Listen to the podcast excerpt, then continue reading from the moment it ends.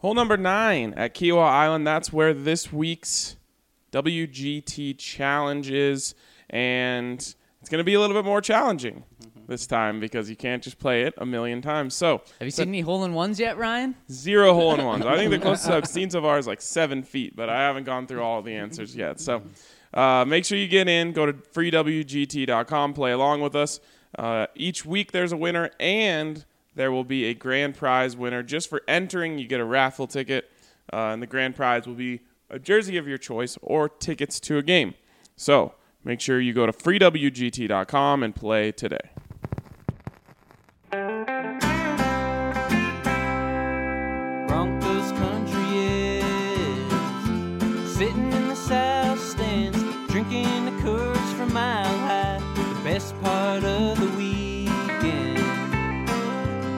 Hugging a perfect stranger as they become a friend, having a good time when the orange and blue WIN. Tuning in every day with the good folks down at DNVR. Welcome in to the DNVR Broncos podcast presented by Strava Craft Coffee. Shout out to Strava Craft Coffee for getting us all up started today. And alongside me, of course, the great Andrew Mason and Zac Stevens. And I don't know why I podcast with such weird people, but one of them is sitting on the ground and one of them is standing up.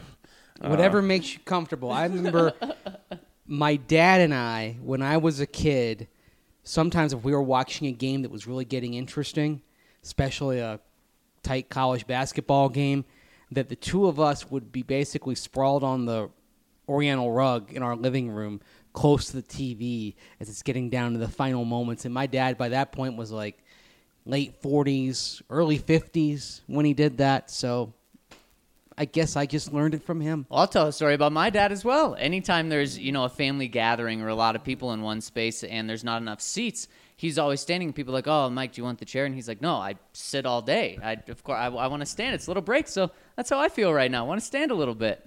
You guys are weird. Mace looks like he's like getting ready to eat a Japanese he dinner. does.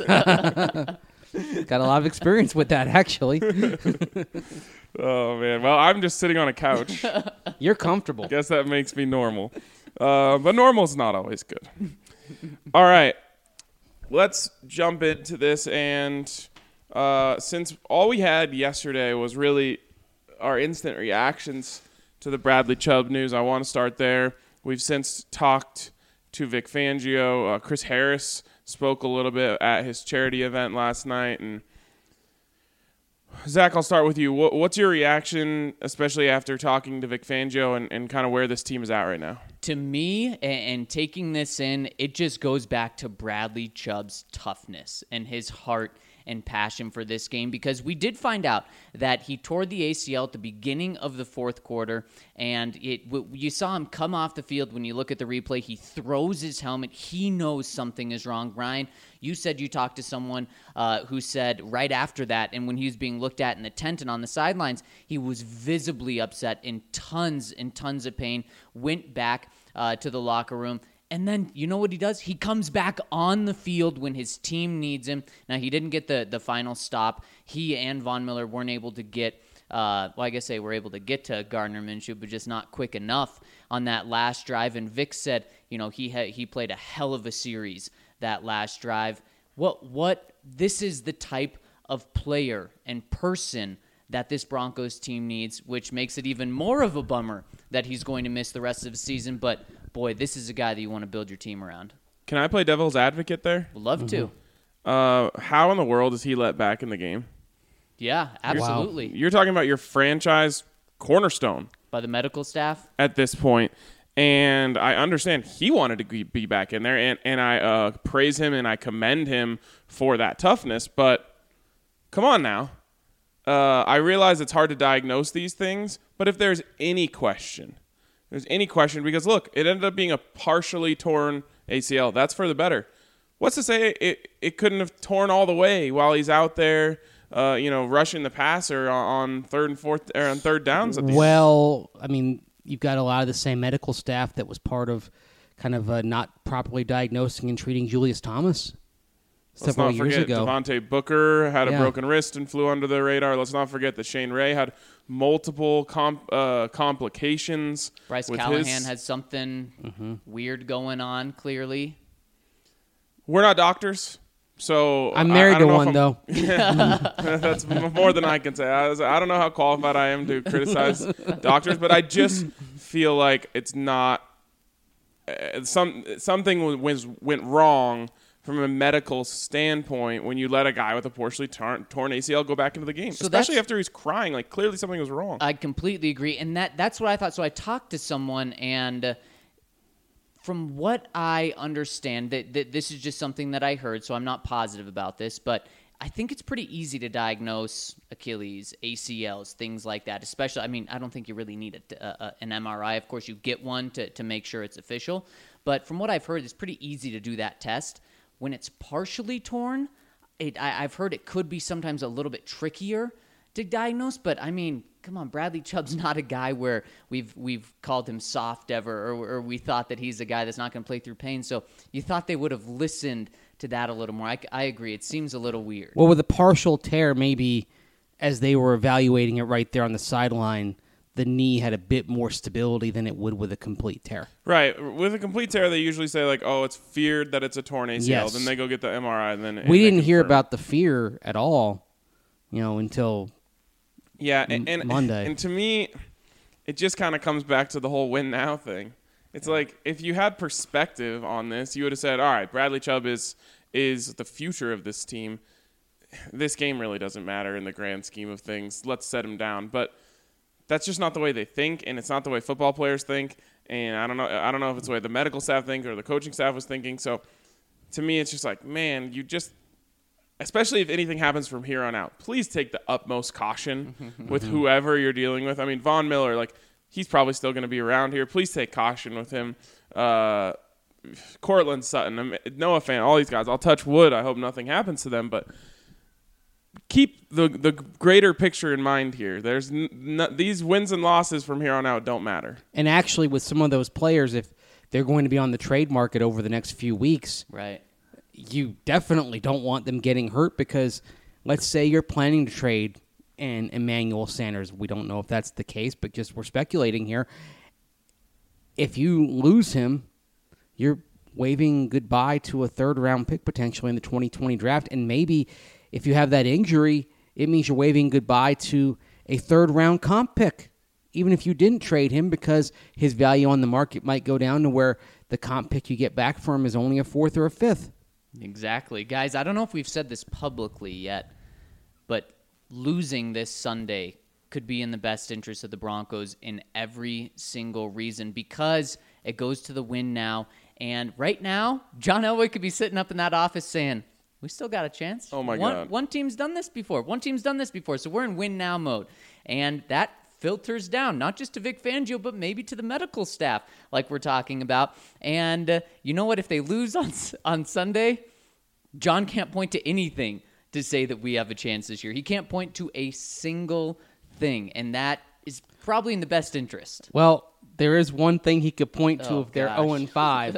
he could say, if we get to 1 and 5, teams have made the playoffs from 1 and 5. Give me a break. Oh, Uh, real gosh. quick on just how big of a loss this is. I know there's kind of been some people have been disappointed. I think in Bradley and Von as a duo at the beginning of the season. Obviously, they got on the board there uh, in that game. Bradley Chubb. This from James Palmer of the NFL Network. Bradley Chubb is the only player in the NFL since the start of 2018 to have 13 sacks, 80 tackles, and multiple forced fumbles. What's that tell you? It tells you he's damn good, but also a complete player. Exactly. And where he's been underrated, just because it, doesn't pop up on the stat sheet really, other other than in tackles, and no one gets excited over tackles, is that he's a beast in the run game. Think about the people that are in the NFL. No one, not Aaron Donald, not Khalil Mack, not Von Miller, not any of these guys have 13, 80, and multiple forced fumbles, and Bradley has three. And let me remind you really quick 16 of those games were during his rookie season. He's a beast in the run. and he's a beast in the run because he's got four six five speed and he's 269 pounds so he's just a beast a freakish athlete altogether and that's why it's going to be impossible to replace him. You're trying to recreate what he does but the reason why Vic Fangio is talking about a committee is because Malik Reed he's 237 pounds. He's a oh. pass And rusher. Derrick Henry's coming in here in two weeks. yeah, he's a pass rusher, but he doesn't have the bulk to be strong at the point of attack. Justin Hollins, he's 250, but he's not, and he has speed, but he doesn't have the Bradley Chubb bulk, the Bradley Chubb strength the point of attack. So, yeah, there's no replacing what Bradley Chubb brought. You're trying to piece together things, but at the same time, because you're saying, okay, Malik Reed's more of a pass rusher, maybe somebody else, if you bring in a Dekoda Watson, for example, someone like that is more of the guy you're using in base package on downs where the opponent's likely to run, then in all likelihood, the opponent is going to is going to play call to counter that. They see Malik Reed out there, might be more likely to run at him. Oh, More boy. likely. I mean, why would they ever run to Von Miller's side the rest of the season? Oh boy, just look at what this looks like right now. First half against Jacksonville, they had Leonard Fournette, or as Vic Fangio calls the good back. They had him. He didn't do much. Uh, what wasn't really a factor against the Broncos. Bradley Chubb in the third quarter, on and off the field, dealing with cramps. What happens? The run game starts to pick up. And you take They- Josey Jewell out of the equation too. Mm-hmm. Right, exactly. Now, what happens in the fourth quarter when Bradley Chubb is dealing with a torn ACL and he's on and off the field with cramps as well? They continue to run the ball down your throat. Now, you don't have Bradley Chubb for the rest of the season. What's Melvin Gordon thinking? He's thinking, oh, my season debut is going to be a fun one. Phil, you take the day off. I've had some rest. Just give me the ball. And that I'm going to run on you guys. And then, of course, Derrick Henry. They just put up 265 yards against the Broncos defense with Bradley Chubb. What's it going to be without? Well, you also know Austin Ekeler's had a good start to the season, and he always gets up to go against his home state team. Who boy. Uh, Maybe we don't have to worry about a potential 1 in 5 start. Maybe we don't. Um, man, Malik Reed is going to make some plays in the passing game. Mm-hmm. I think he uh, could end up with eight, nine sacks by the time the year is done.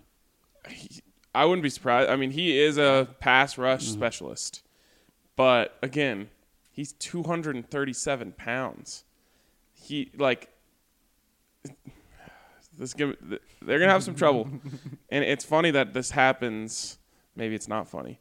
It's interesting that this happens the week after we, you know, all these problems arise in the run game, and then it's like, okay, well now you've taken out your best run stuffer along the front, and you're going to put in I don't know who they're going to put in. I mean, I'm shocked they still haven't signed Dekoda Watson as it sits here today. Classic case of leaky boat syndrome, LBS.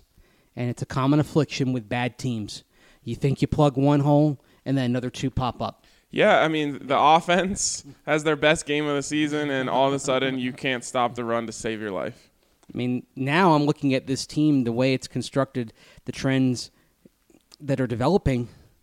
This may be a team that actually loses some 45 31 type of games if the offense continues to grow. I welcome it. I It's a- just- you're saying they're losses, but they're different kinds of losses. yeah, I just want to see some like fantasy points Don't put we up. deserve that?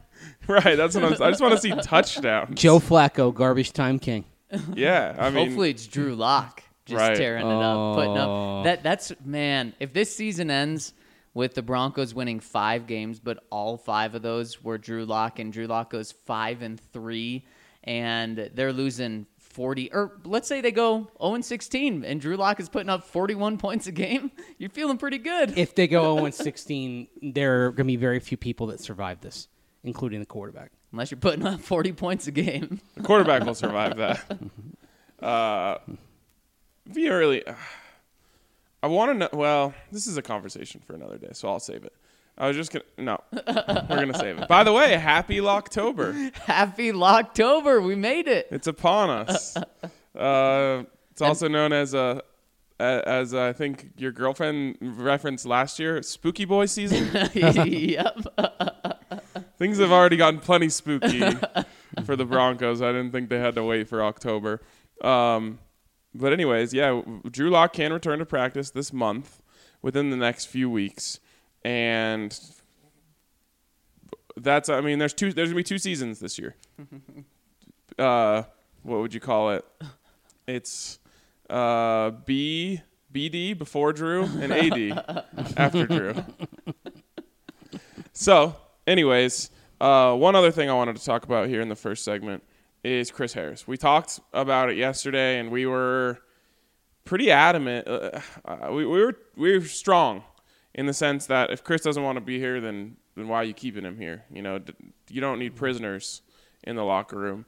And Chris walked it back about as strong as you could yesterday. He tweeted out, "I love the Broncos. I don't want to leave." Actually, I don't know if he said that exactly, and that was actually one of my points.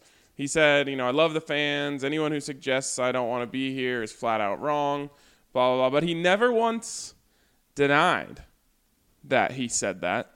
And then when he spoke about this at his charity event last night, he did not s- deny that he said that once again. He just said, I love the Broncos. I love the organization. Uh, I love the fans. And, and all those things can be true, but he can also want out. Exactly. And I point to to the second one of his tweets where he says, I love being a Bronco, and the only thing I, I am unhappy about is losing. Anyone who suggests otherwise is flat out wrong. Hashtag strap Harris. So that hmm. that's a reference to like he's not unhappy about the coaching staff. He's not unhappy about et cetera, et cetera. He just is sick of losing. And what are the Broncos doing right now? Losing. They're they're losing, and A so lot. Ryan, I, I think that's exactly the point I take. Is it's great for Chris to come out and, and say these things, but he doesn't say, "No, I never want to be traded. I want to end my career a Bronco." You know, I'm I'm you know hoping to talk to John this week about a contract extension. It, it's nothing about that. He's saying the right things, but hey, who blames him if if he wants out? Uh, personally, I don't think there's there's anything wrong with that. Understanding um, that he's going to be gone after this year because just how far apart John Elway and Chris Harris were in long term negotiations. So understanding that that's the case, it could benefit both sides from moving on this season. Well, and also, if he doesn't like losing, why would he want to be here anyway? There's gonna be a lot of that this year. And it looks like this team has a long road out of it. This is not going to be a quick fix. and that's all and uh, this is a longer discussion and but that's always been the most frustrating thing for me about this is that you've now put off this rebuild for 3 years mm-hmm. and it's probably going to take two at least unless Drew hits. Once once you got your quarterback of the future, you can turn things around pretty quickly. But even look at some of these teams that do have their quarterback of the future that we kind of thought, okay, this is the year for them. The Jets, obviously they don't have Sam Darnold, but they don't look like a great football team. Um, the Browns are struggling a little bit now. They it looks like they kind of got it on track, um, but it doesn't guarantee anything. But the point is, it takes some time once you accept it. It's not like you could say, "Okay, we're rebuilding," and then be rebuilt by the by the start of next season. So that's what been the most frustrating thing about this to me is they keep trying to put it off, and and we think, okay, maybe this is actually going to work, and then they end up taking a step back, trying to take four steps forward in one leap, and now you've got yourself in a situation where you're you're not going to be good again in Chris when Chris Harris is still playing good ball. You're not going to be good again while Emmanuel Sanders is still playing good ball, or even Von Miller. You've put yourself in a weird position now where you aren't going to be able to capitalize on some of these veterans, and you might have been rebuilt by today. Well, if you had accepted it. It all comes back to Paxton Lynch, right? First round quarterback. I mean, there's a lot of things that have happened, but that's a th- you miss on the first round quarterback. That is a three year mistake. That's how much it puts you behind. And just think of what happened in the three years after Paxton Lynch. The Broncos kind of dilly dallied with Trevor Siemian for a while. They signed Case Keenum, but they thought, okay, maybe Paxton Lynch can take a step back, be a backup, and figure things out. So you get to the 2018 draft, a quarterback rich draft in which you're picking number five overall. And because you've signed Case Keenum and because you still think Paxton Lynch with some time can put it back together, then you don't move up for Sam Darnold? Who you like? And and then you get to 2019 and you're starting the process all over with Drew Lock while bringing Joe Flacco to kind of be that band aid quarterback. My buddy joked about this with me last night. He said, What if John goes out this offseason, signs Eli Manning with that top five pick, drafts a running back in order to stay competitive? I mean, who, who knows that John is actually going to accept that it's a rebuild? Oh God. oh God. I, I Obviously, the Eli Manning thing won't happen because if you're going to do that route, you're just going to stay with Joe Flacco. I Well, think I need a Tums or something right now after what you just said. I believe I, I just had a massive attack of stomach acid or something by you saying that because I just feel awful. I feel in my gut like I'm going to throw up right now. Here's the thing. Sorry, Mace. It's okay. Here's the thing is John has always been trying to capture the window with this defense. And that window officially closes after this season. I think it's closed already. Well, it's playing. it is, but you don't really have. There's nothing you can do about it now. the The thing is, you're you're not going to have Chris. Uh, Derek Wolfe's contract is up. Shelby Harris's contract is up. Uh, you know, go through it. Will Parks, Justin Simmons, all these guys. You're going to be starting uh, over pretty much from a defensive standpoint. And because of that, I think that's where John is going to say, okay, now we really have to look at the way we're building this thing. And that's my greatest hope as it comes to rebuilding is okay, this has all been an effort to to capitalize on the window with the defense. It appears as if the window has closed right before our eyes. Um, but at the very least, you know that a lot of these players are going to be gone next year. And so you can't keep saying you want to capitalize on the window with the defense. This is wild. I know we've talked over and over again for months about how many defensive players, specifically contracts, are expiring after this year. But think about it. Think about the starters and the players on this defense that could not be here next year. You look at the defensive line, all the starters could easily be gone. All their contracts are expired. Uh, inside linebackers, Josey By the Jewell- way, with the way they're playing, That's Sure, fine. sure. Joe, inside linebackers, Josey Jewell is on a rookie deal, so that's not a big piece to you. Todd Davis, I think his contract goes one more year, but he can you can move on from him. I believe with either one million in dead cap or zero in dead cap after the season. So there, your front, your first and second line can be totally wiped out. And then Chris, his contract's expired. Uh, you you will have Kareem Jackson and Bryce Callahan, although we've only seen one of those Who? guys. So there's one guy on this defense, and that's Kareem Jackson that we've seen that could be around. and Von Miller and Bradley Chubb. And and Von Miller and Bradley Chubb, exactly. And I guess, you know, depending on the way things go as the trade deadline approaches, there's no guarantees of that. There is that out in Von Miller's contract. Yeah, we don't expect that, but it's possible. That's Um, that's wild though. right. It is. And that's why I think, okay, John's going to sit back and say, all right, well, now we, we don't have any choice but to rebuild because we have to we have to set a, get a whole new defense. Yep. What's interesting is that if you do trade Von Miller, it basically chews up a good por- chunk of the salary cap space you created this year by restructuring Joe Flacco because of the dead money hit. But then, of course, he's off the books for 2020, so the accounting balances out in the end. All right, let's take a little break break. we do that often at the office now that we have a, uh, a cooler full of Breck beers. Well, it used to be full. Now it's half full. So you're going to enjoy the next segment after we take this Breck break. Yes, exactly.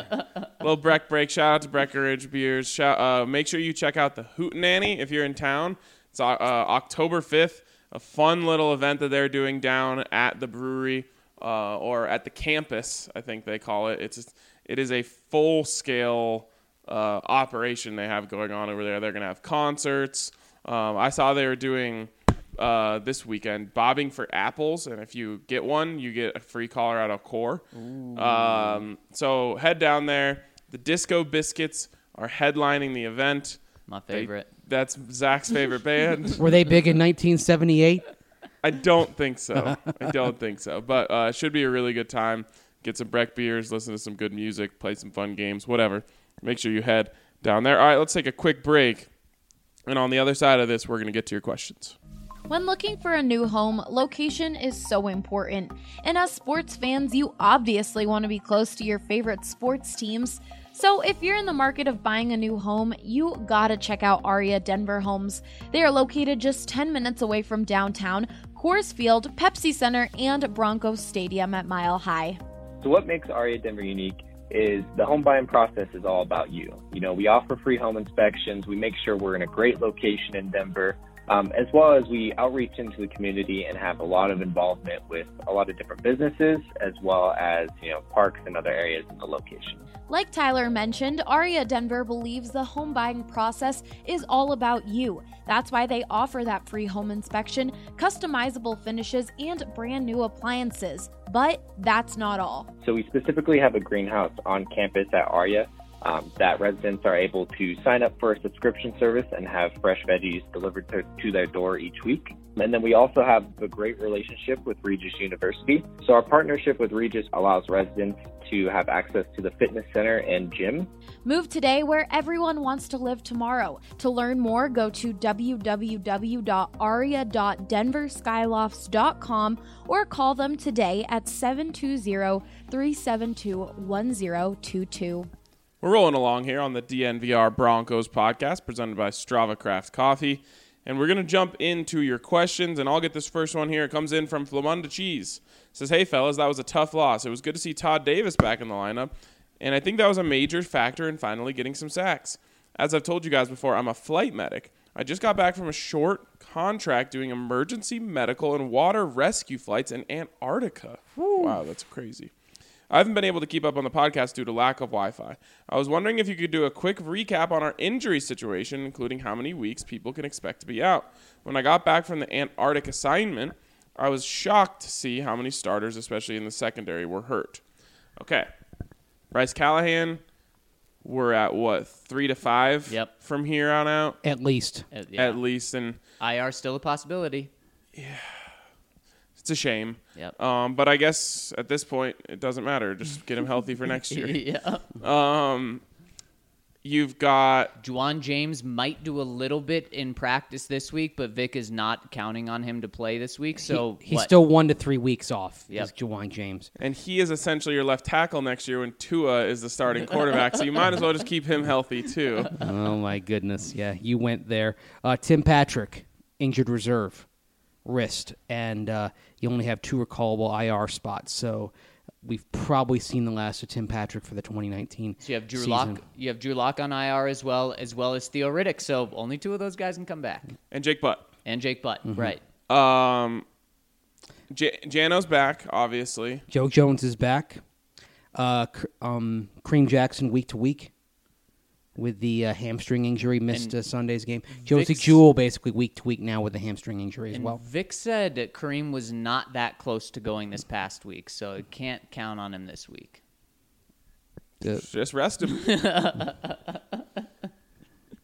that's my new. That's my new. And and I'm- Ron I'm- Leary also he's playing, but he's getting a day off from practice every week for maintenance, basically.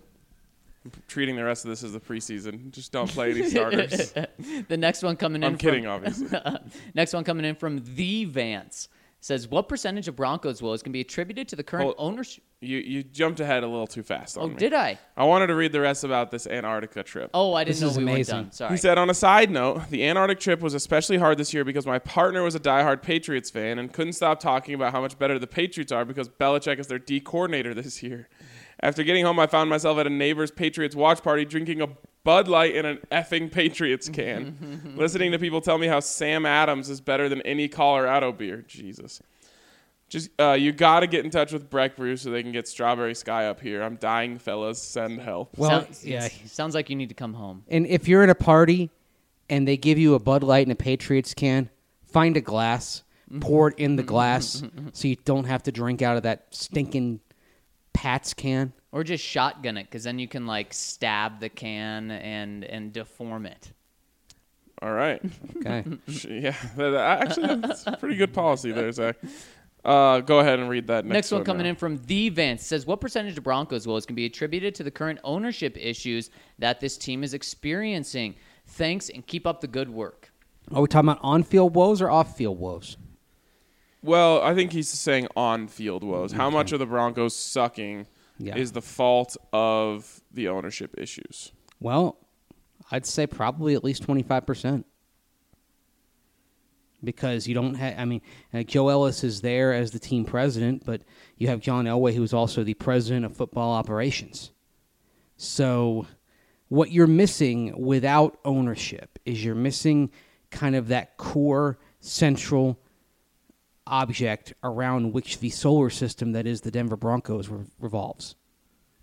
And that's what the Broncos have lacked since Pat Bowlen stepped aside uh, to deal with Alzheimer's disease. if I, the easiest way for me to do this is just to think about it in our own company and, and for you for you know the listeners think about it in your own your own company you you need someone at the very top who can be the tiebreaker who can you know give you when you're unsure of something you look to them and say hey what do you think of this uh, you know someone who just in the end has the the unquestioned leadership And can you know put the foot down. Exactly. Or or in yeah, it doesn't always have to be in like a negative sense of like stamping the foot down, but just someone you say like they they're always looking straight forward and just saying like what's the best for the overarching health of this company or this organization or whatever and and you know not to pat him on the back too much but like for us it's Brandon Spano and and I always know I can always count on the fact that like he's waking up in the morning saying what you know what's the best thing for for the company as a whole? And and in those same things where you need a tiebreaker or whatever it is like he's who you turn to. And I think any organization or company or whatever would struggle to not have an unquestioned leader. It's the same thing as the Broncos on the football field. They don't have an unquestioned leader. It's a huge problem and and I think you're seeing it, you know, twofold on both sides of the organization right now. I think that Peyton Manning, his presence in the building, masked some of the deficiencies that have popped up over the last few years since he retired. Well, yeah, he was Wait, your quarterback. He might as well have been your head coach. He might as well have been your offensive coordinator. He might, as well- might as well have been your owner. But he was like the central figure in the organization.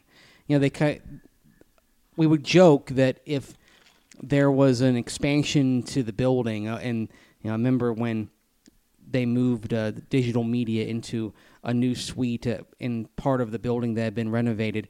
We joked that Peyton Manning built that because when Peyton Manning came in, all of a sudden the club seats and the luxury boxes that they had been struggling to sell there for a time in the late 2000s as the franchise waned. Peyton Manning walked in and those things sold out, and the premium areas like that you keep 100% of the revenue, whereas the regular seating bowl you keep 60% and 40% goes to the visitors. Quarterbacks can pretty much mask anything, but just look But- at the Colts. Look, look at Andrew Luck and what he had to deal with with that weird ownership situation, and then look at Peyton Manning. He did And- that for 15 for 14 15 years there in Indianapolis. He masked the issues uh, that were there because of Jim Irsay. And look, they still they had success, a lot of success, but one Super Bowl with Peyton Manning for that many years, that doesn't seem right. And one of the Yep. the other Super Bowl they made by that point, the roster was already getting hollow. Right. And Peyton Manning, along with you know Reggie Wayne, kind of carried that team over the goal line that year. So really, ownership is It's- probably the biggest thing that's going on with this team right now. Truly, when when you boil it down. It's the most important story, even though Right. it may not manifest itself in the micro of the week to week wins and losses. In the macro perspective, it's huge. yeah, it's a weird thing with a football team because a football team is every day, and the ownership isn't interesting on a day to day basis. No. So it's kind of one of those things where you just sit back and wait for the next thing to happen, and you and you cover it, and then it goes away for a while, and then it comes back up, and you say, "Oh, well, here's what's happening." And it's it's hard for football fans, and I totally understand why most football fans aren't that interested in it. They're just, hey, sitting on the couch with a game on and a Bud Light in their hand, and saying, "Tell me when something happens," Right. Mm-hmm. Yep. Vertical Hopefully not a s- Patriots Bud Light. or or a Breckenridge. Yeah. Vertical socks. If you could immediately rearrange the current coaching staff like this, we should do it? Elevate Munchak to head coach, promote Cooper to O line coach, and make Vic defensive coordinator calling plays from the booth. It's my Vic in a box. And I would love my Vic in a box. So yeah, I would. I admit, and uh, I think Vic Fangio can become a good head coach, but I admit during the hiring process, Mike Munchak was my number one choice. Looking at the resumes, I liked the idea of bringing in somebody who had been a head coach before, had done some good things, made some mistakes, learned from those mistakes. The other thing with Munchak, and look at how the Titans immediately collapsed after they kind of guided him out the door. He kept that team, a team that really didn't have a lot of talent, kept that team together and competitive. So that would be intriguing, but that's not going to happen. I do, however, want to see Vic Fangio in the box. Uh, I, would you? You said you would. I would do it because it means getting Vic to the box, and I think the Broncos are just being stubborn about But this. they, they can't make Munchak the head coach and demote Vic. They're not going Well, It doesn't I mean, work It that doesn't- way. this is a realis- hypothetical right? It's, Yeah. yeah, obviously the situation would never happen. That's. I don't think that's ever happened where a head coach got demoted and stayed on the staff. You'd have to give him a pay raise to demote him in order to like kind of balance it out. There was a rumor that circulated last year that one of the ideas that circulated around. Remember when there was the rumors of bringing in Mike Shanahan? Mm-hmm. There was a, an idea that floated around that they would bring in Mike Shanahan as the head coach for last year and then just demote Vance Joseph to defensive coordinator. Have they watched Vance Joseph's defenses that he's coordinated over the years in Miami? Yeah. Duh. And now in Arizona, of course. It's just awful. I mean, he has what- no talent in Arizona. Yeah, watch what you say about uh, Ryan's Arizona Cardinals. There, Hey, Mace. they have a better winning percentage than the Broncos. And uh, What is that winning It's- percentage? Zero. it's Point half a one win. two five. Yeah, one two five. Beca- okay, because you get half a win for that. Remember when we had that debate? Oh, oh, and 16 is 500. Right. Oh, that's miserable. So basically, it's like they're one in seven, which the Broncos could very well be after eight games. By the way, the, uh, oh, I think I said this yesterday. The Avalanche are going to have multiple chances to get a win before the Broncos do. Wow. The problem is no one will see it. wow. Did That it is really happen if it, no one saw it? Uh, anyways, no, no one might see any of the Broncos games the rest of the year. Um, Except they do have the number one um, announcers on the game this week. How did that happen? I have no idea. I think that Nance and Romo just wanted to go to LA. They're like, come on, give us a warm weather trip. Yeah, I guess the Rams aren't playing at home this week, so you can have the Chargers. Um, what were we just? How did we get here? What were we talking about? What was the question? Probably food. Vic in the box. Oh, yeah, I never got to uh, to answer that. I wouldn't do it um, because, again, I'm going to say this a bunch over the next 13 weeks, but this just became a developmental season, and you hitched your wagon to Vance Joseph. So now I want to see if he can develop into a head coach for the rest of the year. I don't even care what he like from here on out. He should be very experimental, and one of those experiments should be going to the box staying the head coach. But in that scenario, like Mike Munchak does take on a lot of head coach Yep. responsibilities. Yeah, let him have the red flag. I think, yeah, I mean, still it's going to be Vic's call to say you should challenge it. Right. Are we sure that, yeah, yeah, you can do this because people have done it with the health issues. I was going to say, are we sure there's not a rule against this? Because, like, then Vic would be able to see it on video. And look, what seems revolutionary and wild in the present sometimes becomes the norm in the future. I mean, there was a time when head coaches didn't wear headsets. And it was a big deal. Oh, no Super Bowl winning coach has ever worn a headset. Then Bill Walsh did it in Super Bowl 16, and Joe Gibbs did it in Super Bowl 17. And pretty soon after that, every coach was wearing a headset for the Super Bowl, and every coach was wearing a headset for every game. It, again, it's just, it sounds crazy now, but once someone does it and succeeds, it becomes routine. And no, we look back on that. How crazy does that sound that people were skeptical about headsets and stuff, you know? it sounds absurd to me. And the thing is, I feel like I'm already seeing that about coaching from the booth. Now, it, should every coach go up there? No, because some coaches, like Sean McVay, love to turn their back when the defense is on the field and be with the guys on the bench. So I'm not saying that every coach should do this, but Vic Fangio is a guy. He said he wants all the pasta and meatballs by being up in the booth. Well, then go get all Do of it. them. What's They're stopping sitting there you? He's for you. Vic. starving right now.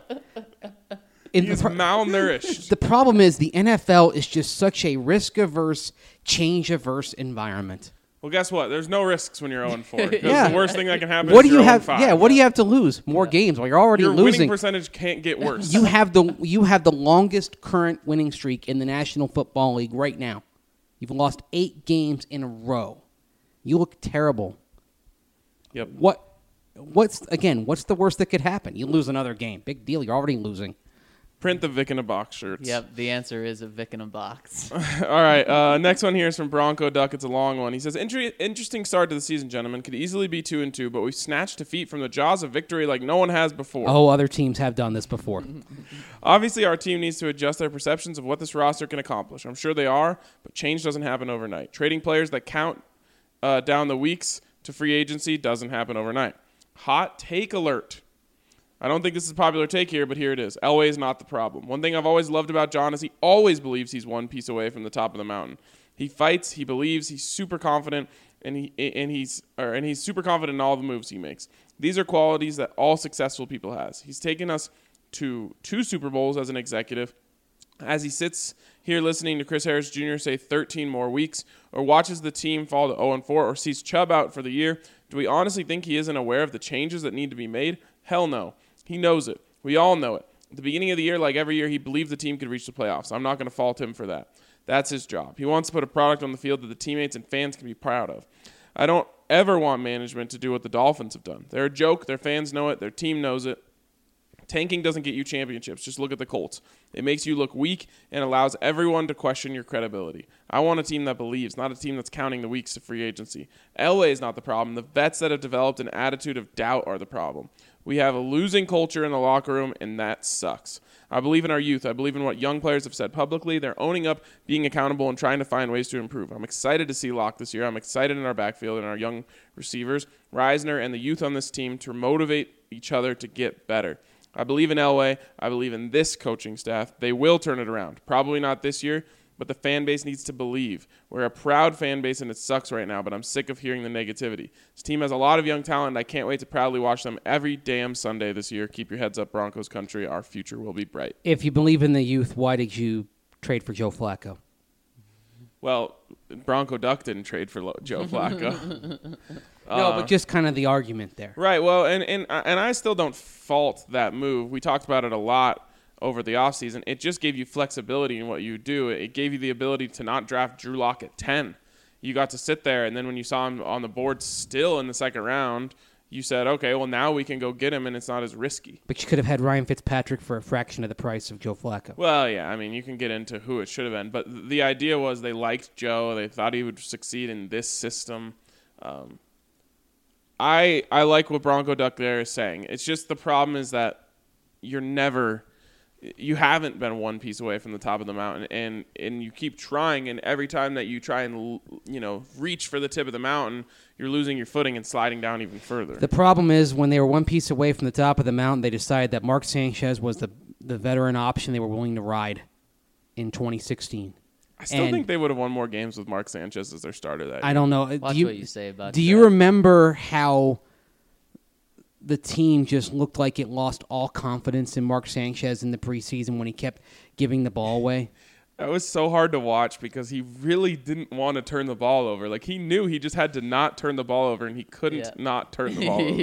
And and that's why you look back and say, okay, you know, why didn't you bring in a Fitzpatrick then, or a, or a McCown, or I mean, obviously the other thing that came up was Colin Kaepernick. I know you were in a tight cap situation, but why didn't you try to find? Because you found a way to make that work. Any of those guys, you probably could have gone twelve and four. There's with a in what if. 2016. Mm-hmm. Yes, Where, where would the Broncos be? Yeah, seriously. And really quick, Bronco Doug, I like your point, but here's the thing: this isn't the first year John's done it. It tried tried for everything. And the, look at the past three years, and you just get stuck in this circle that you can't get out of. And you're 11 and 25 in the past three years. Your past 32 games, you're eight and 24. So that you were four and 12 in the last 16 games. You were four and 12 in the 16 games before. The next one here is from Otis Lockweather. Hey guys, quick question. If we were only to see Drew for six to eight games, is that enough to make a decision on his future with the Broncos? We knew coming in that he was going to be a bit more of a developmental quarterback. But if we end up taking a quarterback high in the draft this year, then what do we do with Drew? Keep up the good work. I don't think it's going to be enough to know, but it's going to be enough for you to form a educated guess. And that's the best you can hope for is an educated guess. Does he look like a guy who can be the guy?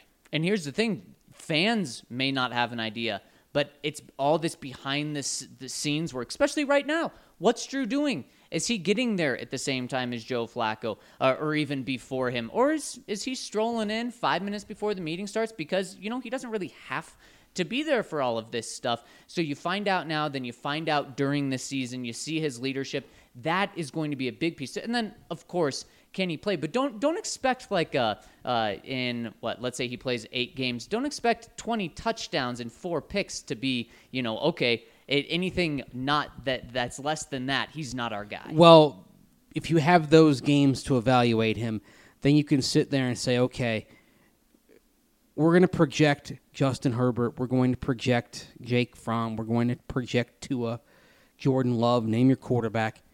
And you have to say, okay, if this guy starts eight games, is he better at the end of those eight than six to eight than Drew Lock is right now? Yep. And if that and if you say, well, we had Drew Lock evaluated this way last year, and we've seen his progress through six to eight games, but I've got a Fromm or a Herbert up here, then you go ahead and take the, the quarterback. It doesn't have to be numbers by any means. Um, Patrick Mahomes started one game as a rookie.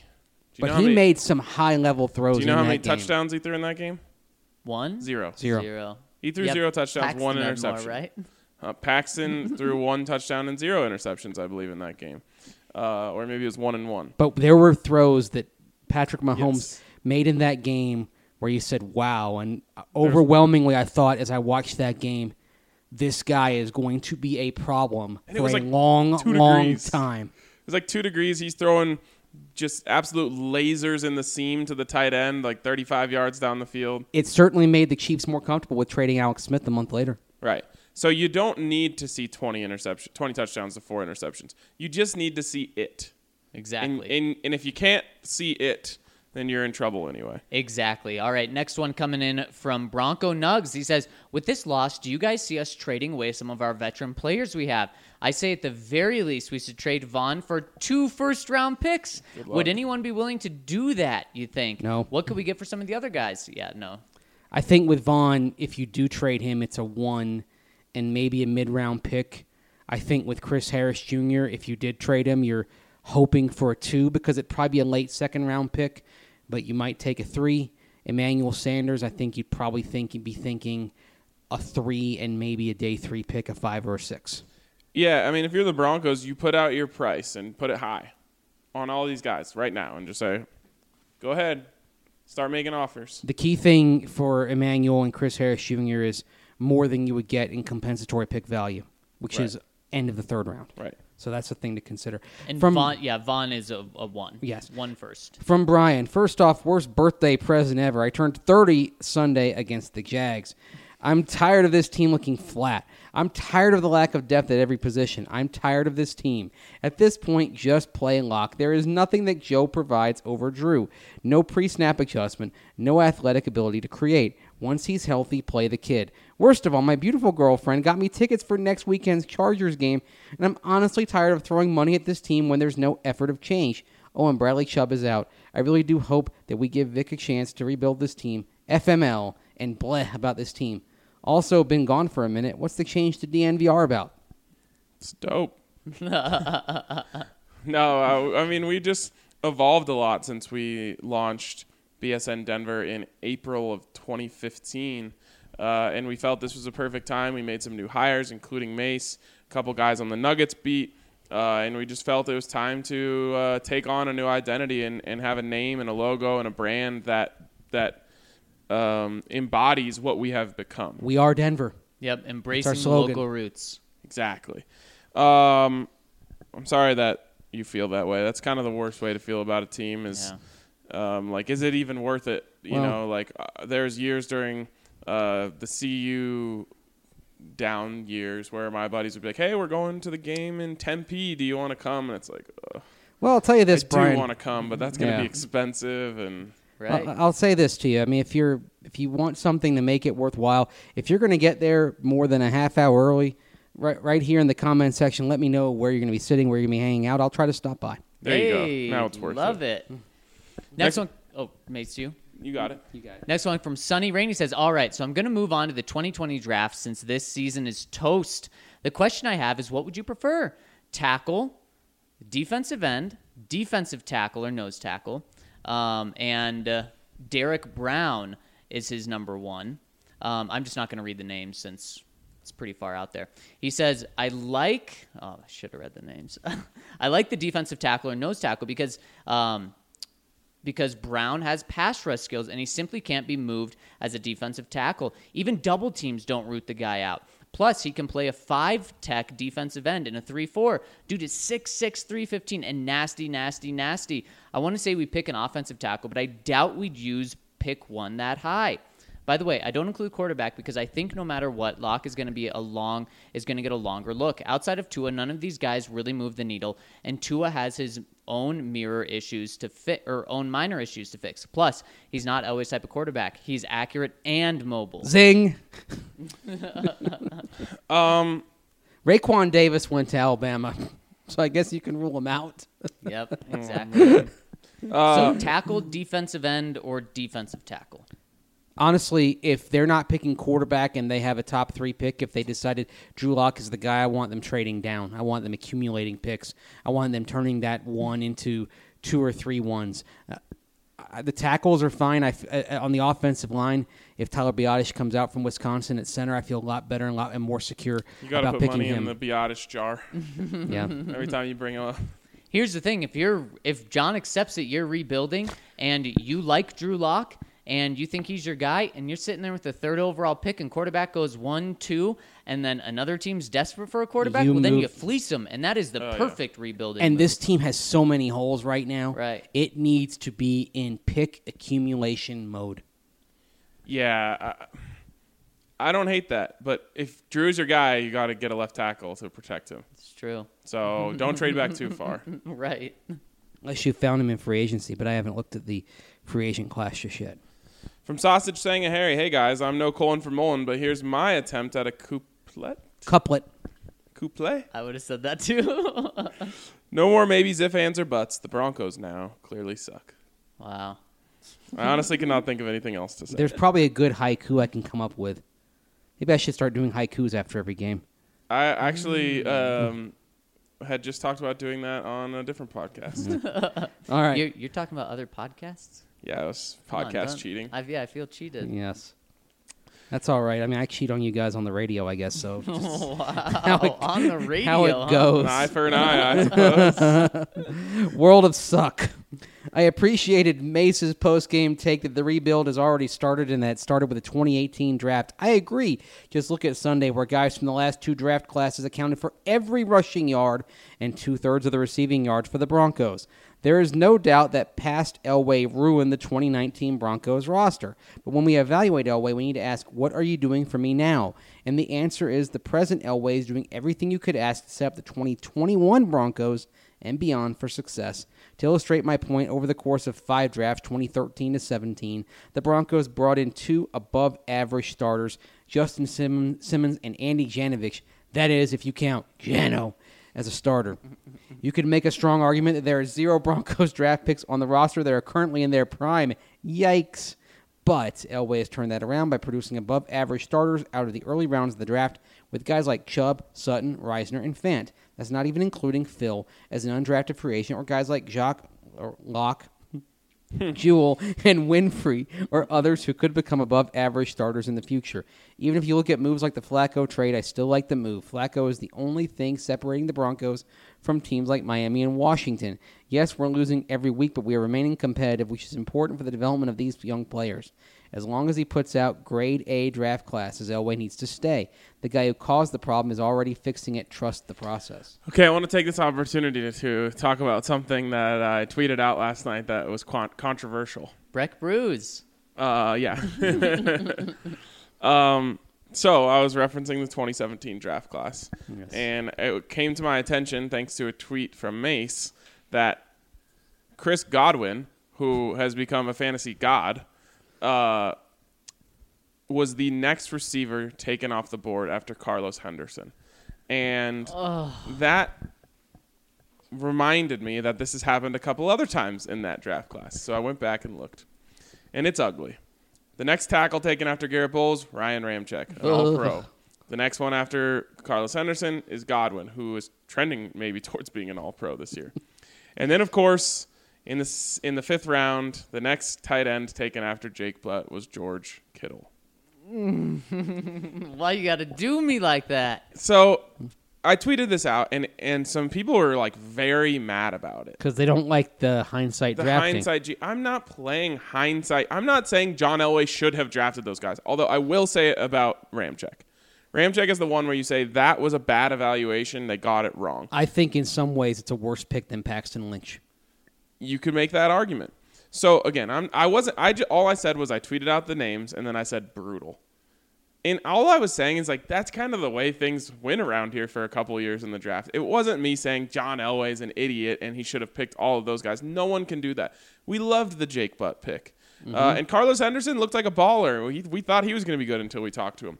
And uh, But therein lies the problem. Like you mentioned, Vance Joseph's brother was on the Louisiana Tech staff. Also, was shouldn't, they should have known. shouldn't you have just met with a third round pick? We're not talking undrafted rookies. yeah, he was at the combine. also, what about quarterbacks? Speaking of Paxton, shouldn't you have talked to And, him? and the thing is, with Carlos Henderson, he's not your garden variety bust. Yeah, mean, the he guy- never got on the field. The guy ate marijuana at a traffic stop. and never took one snap in a game for the Broncos. but did you see the cars he was driving? Looked fresh. okay. Anyways, all I was saying is I, I wasn't I wasn't saying John's an idiot for not drafting those players, um, but it also leads me to to this point from World of Suck, which is a good one. John has learned since then. He had one of the worst draft classes maybe in history of the NFL.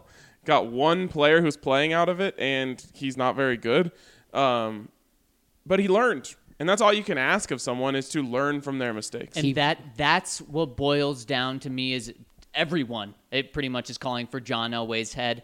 And maybe that's right or wrong, but you got to look at the realistic uh, situation that's going on. Joe Ellis is the one that would fire him, and I think that Joe Ellis is going to give i- i- is going to give John every single chance before he has to fire him. I don't think it'll ever happen, but Joe's going to fall back on that. Joe's going to say, he's trending in the right direction now. Why would I fire him when he's starting to get it figured out? And a big question that everyone's asking is why would you trade players like Von and Chris and Emmanuel to get uh, uh, draft picks just so Elway can screw him up? That's like uh, you know a, a snarky narrative that's going around. They've figured out a template. Right, they have. for the most part. They go away from it from time to time, but in general, this emphasis on team leaders, team captains, most of your picks exhausting their college eligibility. This is what's gotten you what appears to be two consecutive above average to maybe excellent in the case of the 2018 draft draft classes. So keep doing that and with more picks, you can work your way out of this eventually. Next one coming in from Count Fac- Flacula. He says, "Do you hear that? Those are not the cries of Broncos fans. No, that is the nascent wailing. Did I get that right? Nascent. Nascent wailing of Count Locula being born. His barbaric wops are soon to be Yop. filled. Oh, yop! It makes you want to take it. it's a it's a line from um, I think it's from Walt Whitman, and it was cited in Goodwill or not Goodwill Hunting, uh, Dead Poet Society. I got my Robin Williams Yes. films mixed up. Yeah, barbaric yops. Already, What his barbaric barbaric yops? yops. It's like a roar, basically. A, Okay. a yop is like oh, it can be whatever you want. You got to sound like a madman doing it. His barbaric yops are soon to fill the void of a quasi full stadium. Avoid the Noid Broncos fans. That's another 80s reference. Domino's Pizza. Stay warm and start uh-huh. knitting little orange and blue booties, for the youngest count is imminent. What 20 centuries of stony sleep were vexed to nightmare by a rocking cradle, and what rough beast its hour could come round at last, slouches toward Empower Field be born, love the count. I think I should just read all the I was, counts. I was just gonna say, you know how like certain pitchers have designated catchers? They Yes. always have that. Yeah, you're the designated catcher for Count Flacula. He- that's amazing. Next one coming in from Bronco Born, Bronco Bread. It says, The news was just devastating. I had the same reaction as Mace. I texted my friend immediately that season is over and it's time to look to the future. This news is especially sad because I feel as though Bradley was the guy who was playing the hardest throughout the season. Maybe Kareem has as well. Mm-hmm. I'm really curious, y'all's thoughts on who you truly believe John is thinking about what to do with this season, not what he should do. We all know that he is probably that he probably knows what to do, but his desire to not lose has been hindering him from doing so. Broncos country needs to rally around Chubb. He's the next great one for us if he can come back healthy. Well, I have a good answer for you here. I don't know if you guys saw this, but John Elway was on a radio show recently. I wish I could say what it was. It was one of his uh, it was like interviews for the uh, pharmaceutical tour. Right. And he was- ESPN. it was, was it with ESPN Trey Greek- Wingo and uh, Mike Golic. Golic and Wingo. Yes. And he was asked essentially, if things keep trending in this direction, are you going to play Drew Lock? And I was very worried as I was listening to this as to what the answer was going to be. The answer was about as good as we can hope for, those of us here that live in Locksville. Um, he said something along the lines of, let's cross that bridge when we come to it It's getting which was- closer. which was as, as good as I can uh, ha- uh, ha- hope for. To me, what he was saying was yes, but I'm not going to talk about that yet. Yeah, he wants to see if they can wiggle their way out of it here. But yeah, that was a that I agree. That was a promising response, and like you, I was thinking, oh, no, no, no, this is not going to be what I want to hear. But in turn, in the end, it was. So good job by John Elway from Sir James Radio.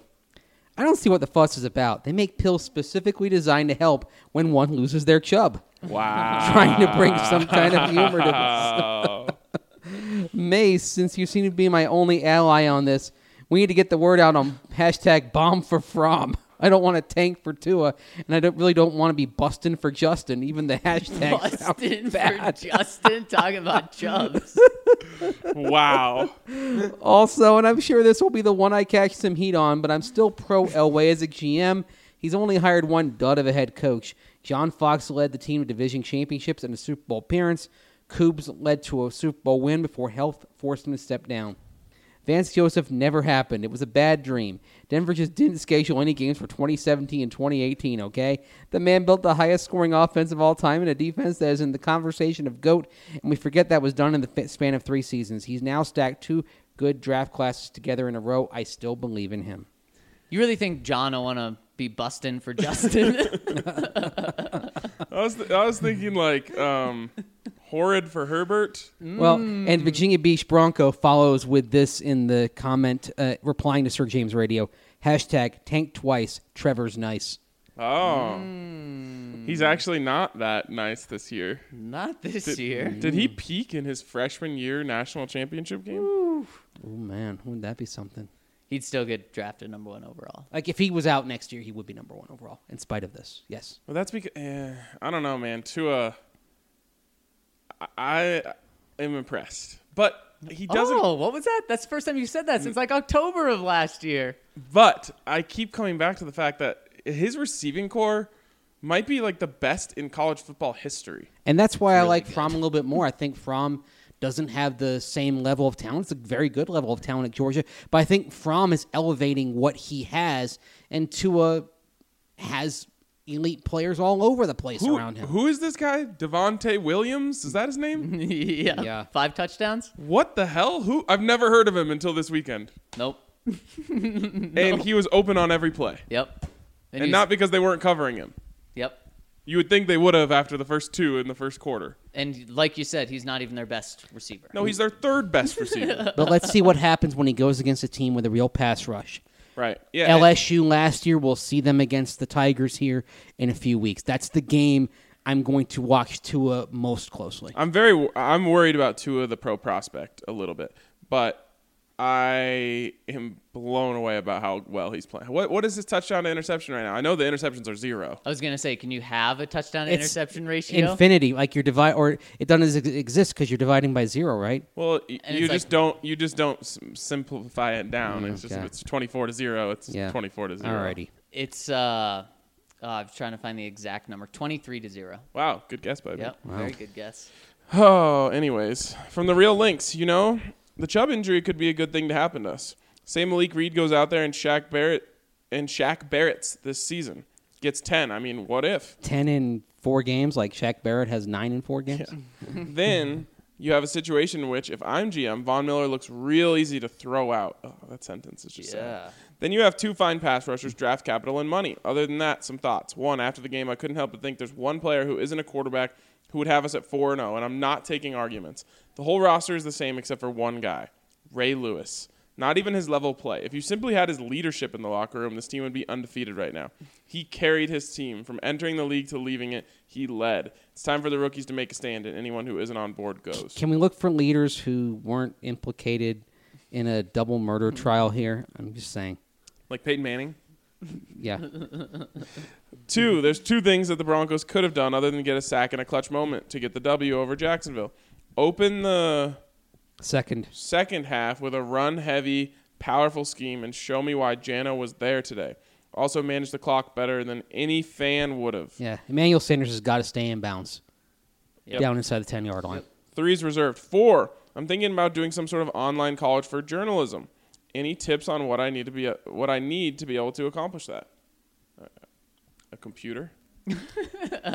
Well, and even uh, uh, college is good, but a lot of the best journalists I know didn't even major in journalism. The key is find a place to write, chronicle, and do that. And sometimes, sometimes you got to make your own outlet, as it were. So glad you could, said that. You could do that in today's internet. Actually, you know, one of the things that got me my start back in the early days of the internet, the mid 1990s, was starting a website that covered an arena football team.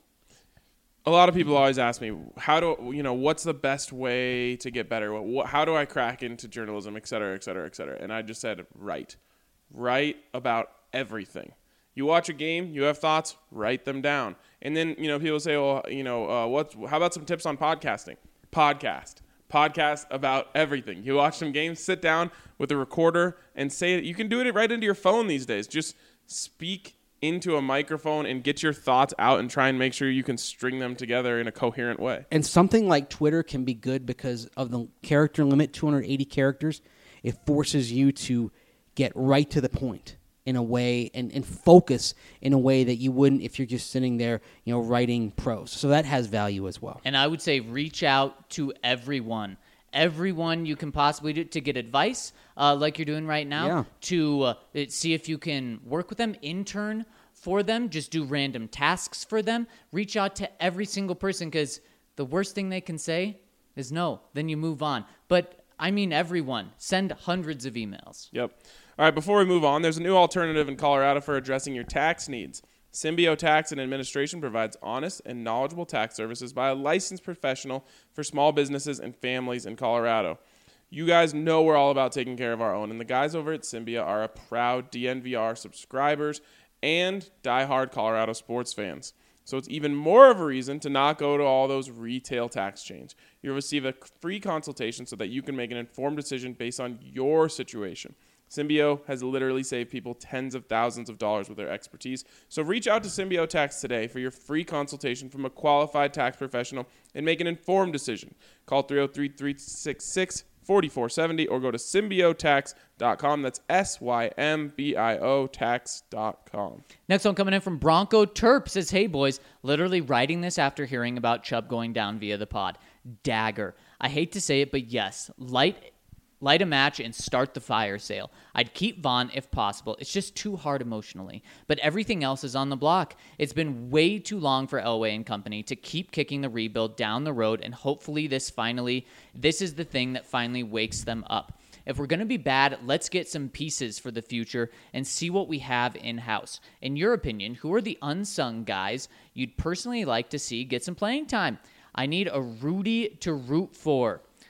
Between my Terps, yikes, and Broncos, it's been a rough two weeks. I just want a decent football team to root for again. Keep up the good work. I'll be listening. Speaking of Maryland, have you ever seen a team that beat one ranked opponent 63-20 and then lost to another ranked opponent 49 nothing in the same month, oh. both at home? Wow. What was it? Yeah, they beat Syracuse 63-20 in their second game. They won their first game like 79 nothing, uh, but it was against um, Like, Howard. yeah. Yeah. Just one guy named Howard. Yeah. and then they lose 22 fif- guys they, named they lost 59 nothing to Temp or Penn State on Friday night after losing by 3 points to Temple the week before. Jeez. Talk yeah, they're about all over the place. Guess, yeah, what, what's that say about Syracuse? Ugh, not Syracuse good. lost to uh, Penn State by a collective. What would that be? Oh, the transitive points? property. They would have lost by 59. Yeah, that that'd be uh, 102. Wow, 102 to zero. Syracuse versus Penn State. What a game. All Yeah, right. and here's what I'll say to your question, Bronco Terp. Von Miller, I'm sorry, it's it's emotionally tough, but he should absolutely be on the table because he's going to get you the most in return. And also, I'll point to one of the guys for who should get some playing time, and that's Justin Hollins from the outside linebacker spot. See if he can be a baller there. Because what if both of those guys, Malik Reed and Justin Hollins, turn out to be solid? Then John doesn't have to worry about using next year's top five pick on a pass rusher. I'd also like to see if Josey Jewell is out for a substantial amount of time with a hamstring. I'd like to see some of the younger inside linebackers because Corey Nelson doesn't look like he has it right now. Uh, why not see if Alexander Johnson can help you against the run? Yeah. For example, especially with Bradley Chubb out, you need another thumper in there. I guess the In run. base. Yeah, I mean they probably should have tried that at some point the other day. Yeah. Yeah, from Trevor E13. Sort of long comment, but thought it might make for a good discussion on the pod. Mace mentioned Vic's need to adapt his defense to the personnel. And of course, that's part of a coach's job, finding out how his players mesh with his philosophy. But I'm wondering if it's not better for the Broncos to play the defense exactly as Vic intends and see which guys can execute their roles without needing to make adjustments. You can help guys like Shelby Harris and Todd Davis for some short term gains, but if they're not going to be in your long term plans and the season is over, aren't you doing the organization a disservice by catering to their weaknesses instead of finding out if you have other players who can fill those roles? I think there's real value in young players knowing what to expect and everything staying on message. The rest of the season is all about evaluations. I would give as many guys as possible the chance to sink or swim. Thoughts? I think it's a kind of a personal preference thing. I'm generally more of a of a fan of coaches and uh, schemes that are adaptable to the players that are in there, rather than that are concrete and you're trying to basically ma put the square peg in the round hole and make that player fit. I mean, to me, two of the two, three of the greatest coaches of all time were Don Shula, Joe Gibbs, and Bill Belichick. What were they? They were adaptable. Yep. I saw a great thing on Twitter this week. Someone was talking about Justin Fields, who honestly looks maybe like the second best quarterback in college football right now behind Tua. And someone said, like, I can't believe Georgia picked the wrong quarterback twice. And then someone quote tweeted him and said, Well, Justin Fields wasn't a scheme fit at Georgia. He's a scheme fit at Ohio State. And then that person quote tweeted that person and said, If your scheme doesn't fit Justin Fields, your scheme sucks. I what would does agree. it say? What does it say for Jake Fromm that he keeps beating out these talented quarterbacks though, time after time? yeah. I mean, it's impressive. I just, Justin Fields is better.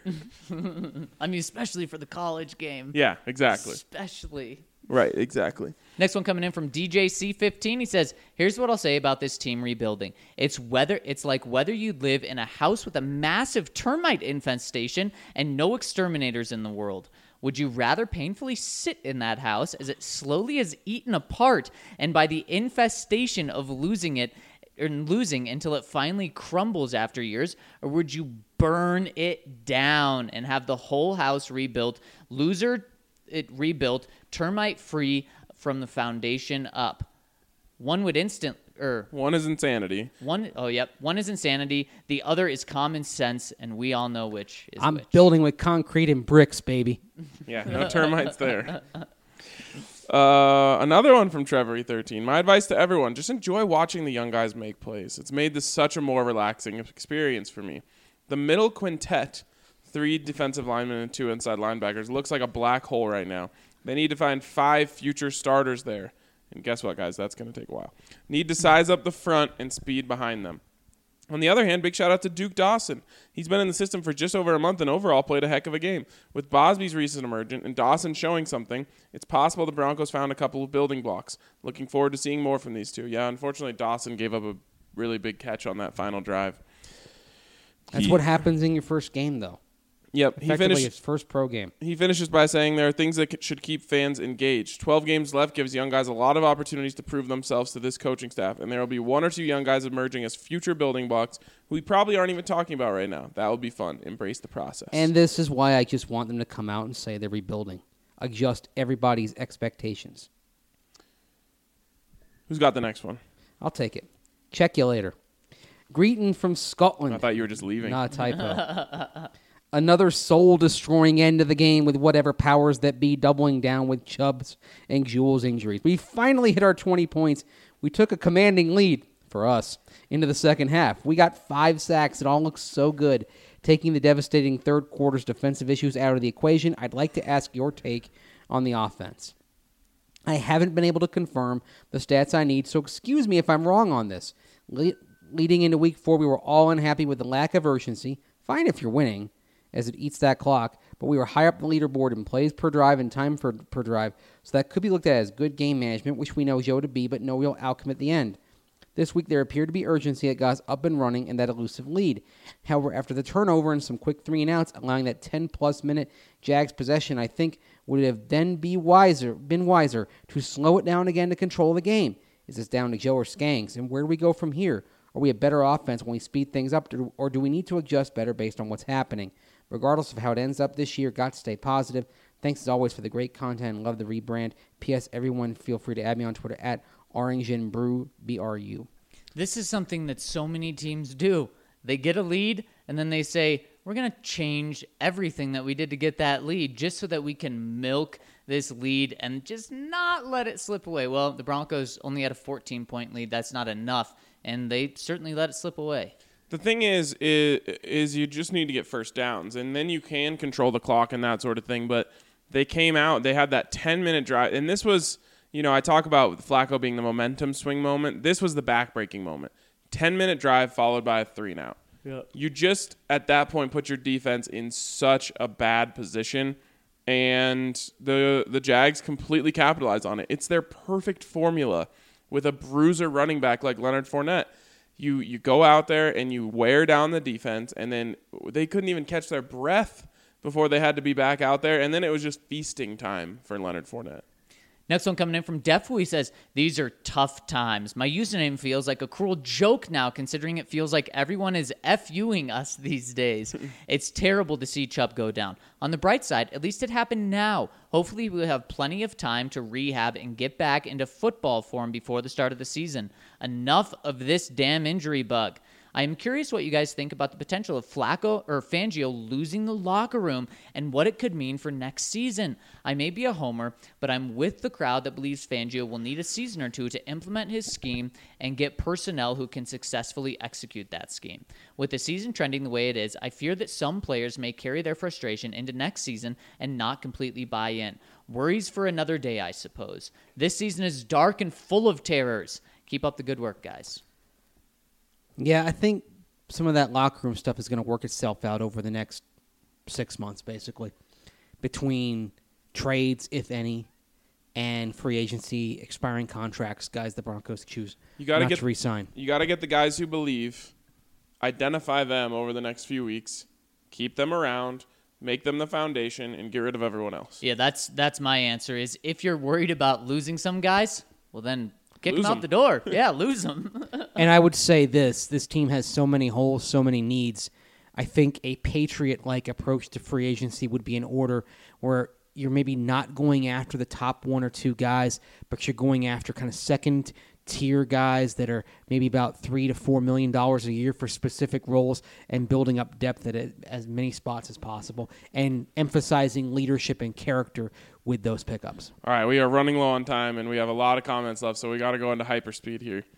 Next one's from Coach Tobin. He says, "Hey guys, I hate to hear the news on Chubbs. That really sucks because he's the one that has the heart to keep battling no matter what. He will return better than ever. Second, if Chris doesn't get traded, what are your thoughts on a wide receiver? AJ Green? Just kicking around thoughts in my head. No, you don't trade for players Yeah. at this point. You trade for picks. Opposite. Uh, third, it's very tough to come into a new situation as a coach. I've had that experience, not on a level such as this, but when I was part of a new staff in Texas that struggled the first year. You are dealing with what is handed to you as far as players, etc., and just expected to start winning. These things really do take time, and once he gets his players and system in place, that's when you can really evaluate. It's about the Jimmies and Joes, not the X's and O's in most cases. Let's have some fun this year. Also about maximizing the Jimmy and Joes. Next one coming in from Alaska Preston. He says, Hey guys, I have a behind the scenes question. Are you guys naturally Broncos fans, or did you have a favorite team that you grew up with and you aren't Broncos fans? If you are Broncos fans, do you ever have a hard time covering them without any bias? On a personal note, my girlfriend and I have been looking at where we'll live once we're done with school, and we have officially settled on the Denver metro area. My master plan to work in marketing for DNVR and have Breck Brews cater my wedding is slowly coming to fruition. LOL. Serious though, can't wait to come to the tailgates and watch party. Sorry for the long comment today. Hope you three are doing well, and thanks for the great content. And thank you, Alaska Preston. Yeah, we've talked about this a couple of times before um, in the past. Zac and I are both born and raised in Colorado, so clearly we we grew up cheering for the Broncos. Yep. Um, I was worried. It was one thing I was worried about when I got into this industry was if I would have a hard problem letting go of bias, and it was shockingly easy. Um, there's something about just once you're in the building, once you're around the players, once you're in the press box, it just becomes work. And there are a lot of people who would say that's a downside. Like you do stop caring. I don't have emotional reactions to the Broncos winning or losing at this point as much. It's definitely not as much as I used to. Obviously, we want the Broncos to win. That's obvious. Uh, you know, we care about the fans and the city and the team and all that stuff. That stuff you hope for, but in the end, when the Broncos lose, uh, you know, I'm, I'm not throwing a pillow or anything like that. Like I definitely would when the Buffs lose. Yeah, I think. Uh, I mean, I grew up a Tampa Bay Buccaneers fan, so I kind of now look at it as though I'm a huge Atlanta Braves fan in baseball. I could not cover that team rationally. I'd overreact to everything. Everything would be better than it actually was, or worse than it actually was. I think that's one of the things about fandom is that sometimes you don't really view things as they are because you have that emotional reaction that takes you to one of the polar opposites. Well, I think the thing that honestly made me so good at this is when I was in college, my first chance at ever doing this, I did cover the Buffs, so I did mm-hmm. have to learn how to not emotionally react to everything. so Quite a time to be a Tampa Bay Bucks fan. hey, Jameis Winston might be the guy. Zac almost jinxed them the Bru- other Bruce day. Arians is the wizard, man. Anyway, love Thunder Down Under. You know how everyone thinks that the world is conspiring against them at times, like nothing fits into your plan or the exact worst things happen. Like the world all, like the world around you all is all about you. Well, everyone is wrong. That can't be true because it's clearly all, clearly all about me. I'm coming all the way from Australia to watch two games for the first time, and F me. Most of the players I wanted to see win games in orange and blue probably won't be on the roster. Maybe I'll get lucky and they get traded to the, the Titans or Kansas City. Thank God for the prospect of tailgating. I had a very long rant about randomness typed out, but deleted it because I figured no one wants to hear some tosser from Australia carry on about influence on outcomes again. So I'll keep it brief. Is our interior line big enough? I had understood that the nose tackle, particularly, but the ends as well, need to be very big and movable bodies with speedy, rangy linebackers. How are Gotsis, Wolfe, and Walker sized to handle the end position on run downs. Am I missing something here? the the size of Wolfe and, and Gotsis is not a problem, um, but the size of Shelby Harris is proving itself to be, and he would be great on the outside as he showed himself last year. Yep. Uh, the problem with Wolfe and Wolfe in particular is he's not as nimble as he used to be, and the problem with Gotsis is he's just okay, and that's just who he is as a player. Is he's just okay. Right. So um, I wouldn't say size is a problem for the line on the outsides. It appears to be on the inside, uh, but there, now it's now you have size problem at outside linebacker too, and that's that's where things get a little bit scary. Weird how when you take a guy that is 300 pounds and he's supposed to play a position that's 330, he's a little too small, right? Weird. Who knew? Next one coming in from Iceman he says, "Hey boys, God bless Bradley and Malik and DNVR." Amen. You too, Iceman. Got a long one here from behind enemy lines. He says a couple quick housekeeping notes. Happy first, lo- happy October first. Two harsh news about Chubb, but if he has to miss 12 games, this is probably the best season for it. True. Three is for Mr. B. Four, the drama of this loss felt like delayed karma for the Tebow season, and the Bears game did even more so, since they're one of the teams we snagged one from. Ouch. Yep. I always assumed BSN stood for Boulder Sports Ninjas. You actually got it right. Uh, DNVR must be Drew now, Vic, right? okay, my real comment. I'm a behavior analyst. In my field, we're concerned with understanding how human behavior works, and I, for one, am very concerned with the apparent Fangio approach so far. I think I remember hearing that he doesn't like to be rah rah during games and so forth. and does uh, his coaching in practice, which makes sense coming from the booth. At the time, I assumed no one else. Uh, I assumed someone else would fill his rah rah role like Munchak, but it doesn't sound like that's happening. Half of getting a good performance from someone is about making sure they know how to do what you're asking of them. And that's what you get from practice. But the other half is motivation in the moment. I was expecting Fangio to be like Belichick, where his players go out there knowing if they make a big play or even just do their job really well, they'll get the elusive approval or even congratulations from him. And they also know if they screw up, he'll be a cold grumpus and maybe cut them. it sounds like Fangio isn't doing either and stands on the sideline on his hands and knees. Or not with, Hands his, with his hands on knees, not on his hands and knees. Boy, talk about people being upset about That'd be a really body bad look. Firing people up and uh, when they get back to the sideline doesn't have to come from the head coach, but it either has to come from the person in charge. It has to come from either person in charge, coach or quarterback, or the person doing the most to pull their weight. And Flacco sulked that opportunity away on Sunday. After all, Flacco's been better than I expected, but he hasn't elevated the play of those around him. On the other hand, Tebow in 2015, Peyton Manning were hot garbage, but elevated the play of the other 21 so much that their weaker performances still got dubs. So, to summarize, I'm worried that this team will remain uninspired, an uninspired dud until someone comes and fires them up.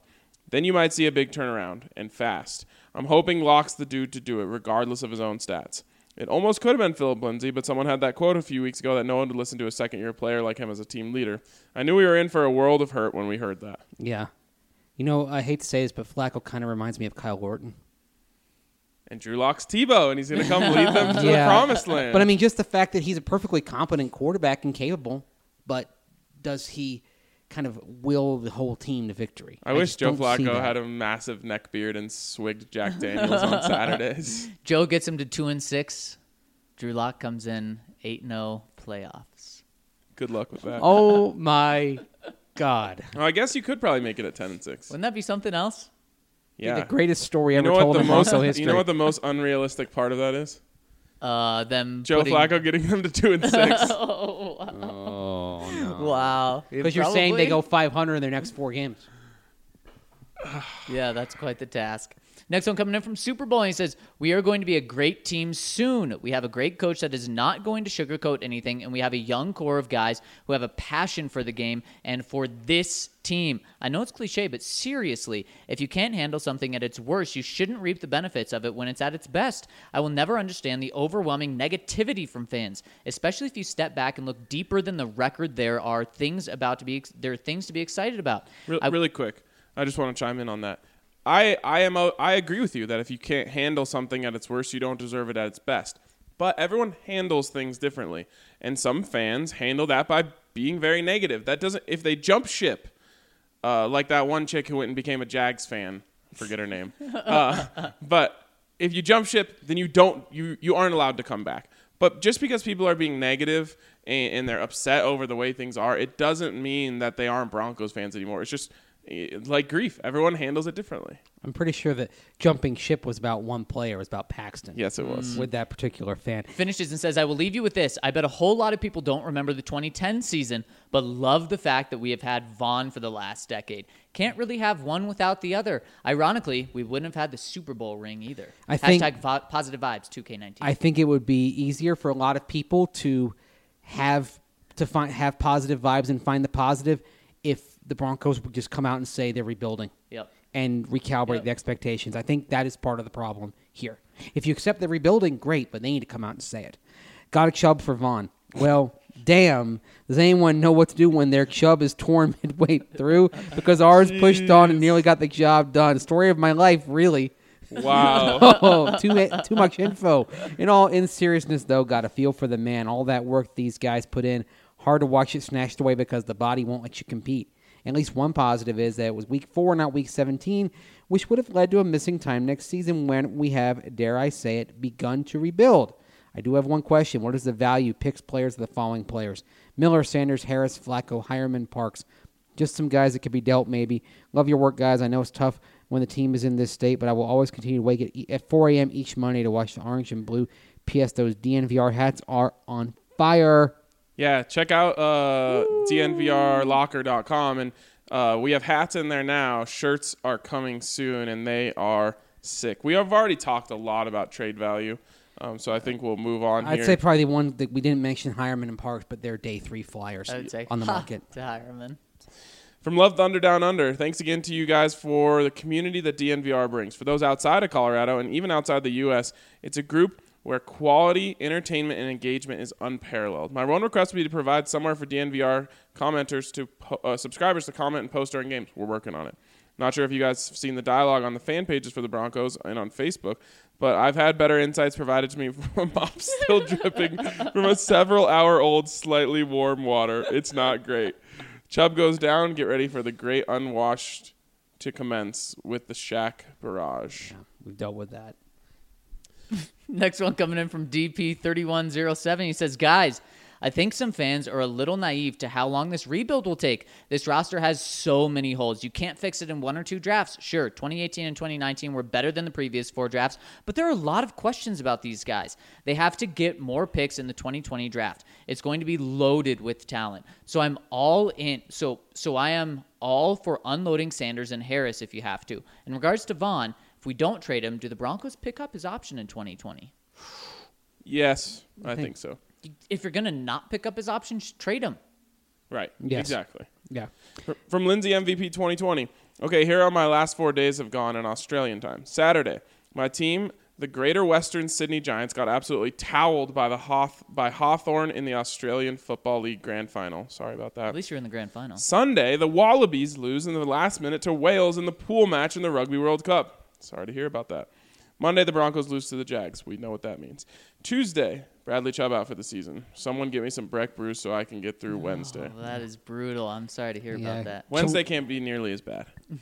Don't say that. You're going to jinx it. Chilango Bronco. We wanted sacks, we got five and lost. We wanted to score 20 points, but we got them and lost. We wanted a big early lead. Well, you see my point. Not much love for Jewell's last games, but he sure is a big piece against the run. We need the young core to stay together. Question with the third overall pick, the Denver Broncos select a D line, an O line, or a trade down, provided Drew is the guy, of course. Much love. If they're if Drew's the guy, you might really see that trade down. It's a rebuilding move. John loves the trade downs as well. Next one from Dylan West three says crushing couple of weeks for this team, but I'm in the opinion that when the boys in orange and blue need the fans even more, it sucks for us, but it's insurmountably worse for them. Few questions for you guys. One, Ben Albright has tweeted out a few times the huge dead money hit that would charge if Von is traded this year, basically making him untouchable this year. Where do you stand? Well, on the on overthecap.com, I think the dead money is coming in with a trade uh, at about uh, $8 million. To me, Yeah, if you're rebuilding, that's not too much. For a first round pick, yeah. It's not. It's not. It doesn't completely kill No. you. Two, the timetable for Drew and when he can start practicing is kind of confusing with IR. When can Drew start practicing again? I thought it was two weeks prior to week nine, but apparently it isn't. Sent a tweet and an article this morning. Thanks for helping keep us sane through the darkest times in Broncos history. You get. You technically get three weeks. You get to practice the week of week seven, the week of week eight, and the week of week nine. You have to. The decision has to be made by game day of week nine, as far as I'm concerned. And if you don't activate them onto the roster that day, then they can't come back. So that means two weeks from now he can practice. I believe Yeah, so. But it's the five. Chiefs' week, and that's the short week. Yeah. So basically, it'd be a walkthrough, and then realistically, the first real practice he might have would probably be that following Monday after Thursday night football. So anyway, the real links they should allow college players to rep companies. Then you could have Strawberry Herbert Desserts, Jake Fromm from State Farm. Anything is on the table. Well, in California, they want you to be able to do that. Yeah, that's true. Uh, I'll just ask you guys on the air. What time do you guys need to get out of here to make it for? Uh, Soon. Okay. Uh, pretty soon. I, I mean, we're probably pushing it right now in case they open it early. So. All right. Then let's get to uh, one more question, and then I'll let you guys get out of here. It's a long one, so uh, we'll get our money's worth here. From down the gooch, I haven't had much to say recently. I don't recognize this team. They don't believe in themselves. So how am I supposed to believe in them? Ouch. I do want to point out a few things, uh, however. For those count, calling for Flacco to be benched in favor of Lock, I have this to say: You're out of your minds if you think Fla- uh, benching Flacco will solve the team's issues. There's absolutely zero evidence to suggest that Lock will play any better than Flacco has to this point. That's not what this is about at all. This is about finding out what you have in Lock. It's not that Flacco is the reason why you're losing games. In fact, the scoreboard for the entire rest of the year is completely insignificant. Yep. yep. Flacco didn't allow 200 yards rushing. Flacco didn't allow Minshew. Yeah, et cetera, et cetera. It's it's Flacco's playing fine. He's eight. He's like eighth in uh, expected points added or whatever that stat is. Like he is playing decent He's football. exactly what you traded for. Yep. The problem is the rest of the formula didn't come to fruition. Uh, anyways, he says, I'm sick of hearing millionaires complain that they're not getting paid enough when week after week they fail to play up to their potential. It's a bad look to come out asking for more money when you're not playing well enough to deserve it. You want to earn a better contract? Show it with your play on the field. If the defense is getting uh, paid as well as they played it for the second half, they'd be on government assistance right now. Damn. All right, I am going to let you guys go here, and I'll finish up the comments the rest of myself. Oh, I'm feeling. thank uh, you. I'm feeling generous, and I don't want these comments to keep building up every day and us not be able to get to them. So, I'll finish up the comments. I wish you guys a great day and drive safely. I fear you adieu. If that's something. Have a wonderful day. Bye, guys. Your champ Podcast. RK. Goodness. All right. From Orange and Blue Devils, and the reason that I don't have to go with these guys is because I'm going on the Denver Sports Podcast today, while uh, they are in the uh, the locker room talking to the fellas. So listen to that later today. All right, Orange and Blue Devil says if you look at the construction of the coaching staff, it is really surprising that is it really that surprising that we're not doing well? I personally think that they'll get it together eventually, but look at Kyle Shanahan, Zac Taylor, and Anthony Lynn in his first season. None got off to a good start. I think it's more difficult to be a first-time head coach than one might think. Sean McVay hit the ground running, but he brought on a very experienced defensive mind to coordinate the defense so he could focus on the offense plus the additional coaching duties. But he did not have to focus on everything at once. Look at our staff. First time head coach, our defensive coordinator looks to me uh, like no more than a figurehead. Our offensive coach is not particularly experienced and has never been a play caller at the NFL level. Add that to Fangio having to get used to his uh, being on the field and seeing the game from a different perspective. And this group took over a below average team with some personalities. Let's face it. As I mentioned, I think the staff will get it together. This group, unlike VJ, shows some substance. They seem analytical. Scangarello, in particular, seems really smart. I'm a Bronco fan no matter what. I'm even coming in for the Cleveland game. Well, I see Drew Lock's first start? But now I'm looking forward to basketball season, hopefully a bit of positivity. Gotta admit it, I'm looking forward to basketball and hockey season as well, which starts on Thursday. Um, I think you're right on a lot of points there.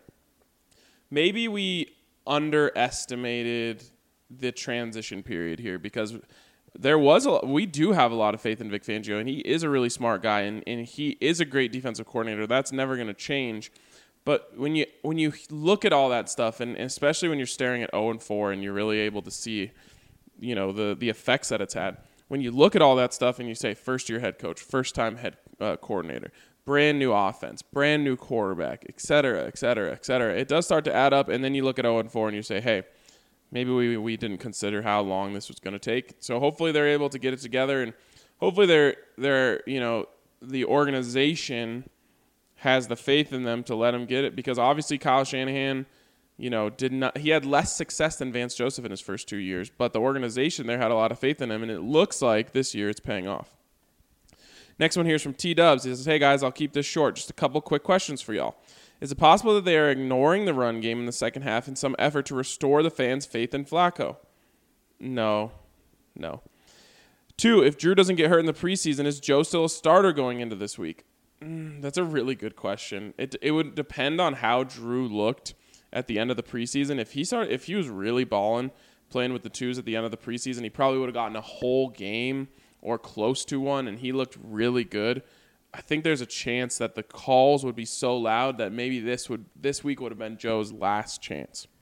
Three is for Mr. B.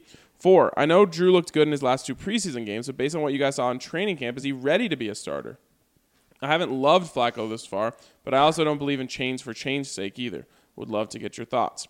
Thanks for the amazing coverage as always, guys. And I think this goes back to the last comment before the guys left, which is the change for change's sake.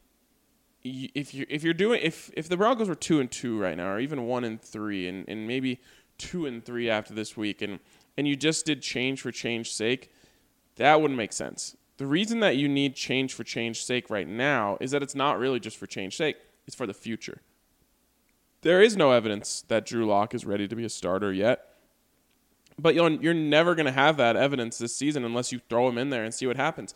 And if you give him eight games, you don't feel like you cheated him because he can have a bad first three games and then it can click for him. And if it, he has a good last five games, good last four games. If he has a really good last three games after starting off really rough, then you at least can see the future there. The problem is you need to give him enough of a sample size to learn a little bit while he's out there because he's never going to learn that stuff until he gets out there. And you need to know what to do with your what looks like it's going to be a top 5 pick. You can't just kick the can down the road and say, "Well, we we have Drew Lock," and then if Drew Lock doesn't turn out to be the guy, your your rebuild is kicked back another couple years. You need to find out if Drew is the guy so you can go into next season and, and really just go into the draft knowing what you need to do. From T Bay Broncos fan, this must be Mace. Says, hey guys, realistically, what could we expect to get a trade? Uh, what would we expect to get in a trade for some of our veterans? Something like this? Thanks. Oh, and love the rebrand. Signed DNVR's only Thunder Bay subscriber? I have no idea where Thunder Bay is, but it sounds like a sweet water park. Um, so let us know where that is. And if anyone else is from Thunder Bay, chime in.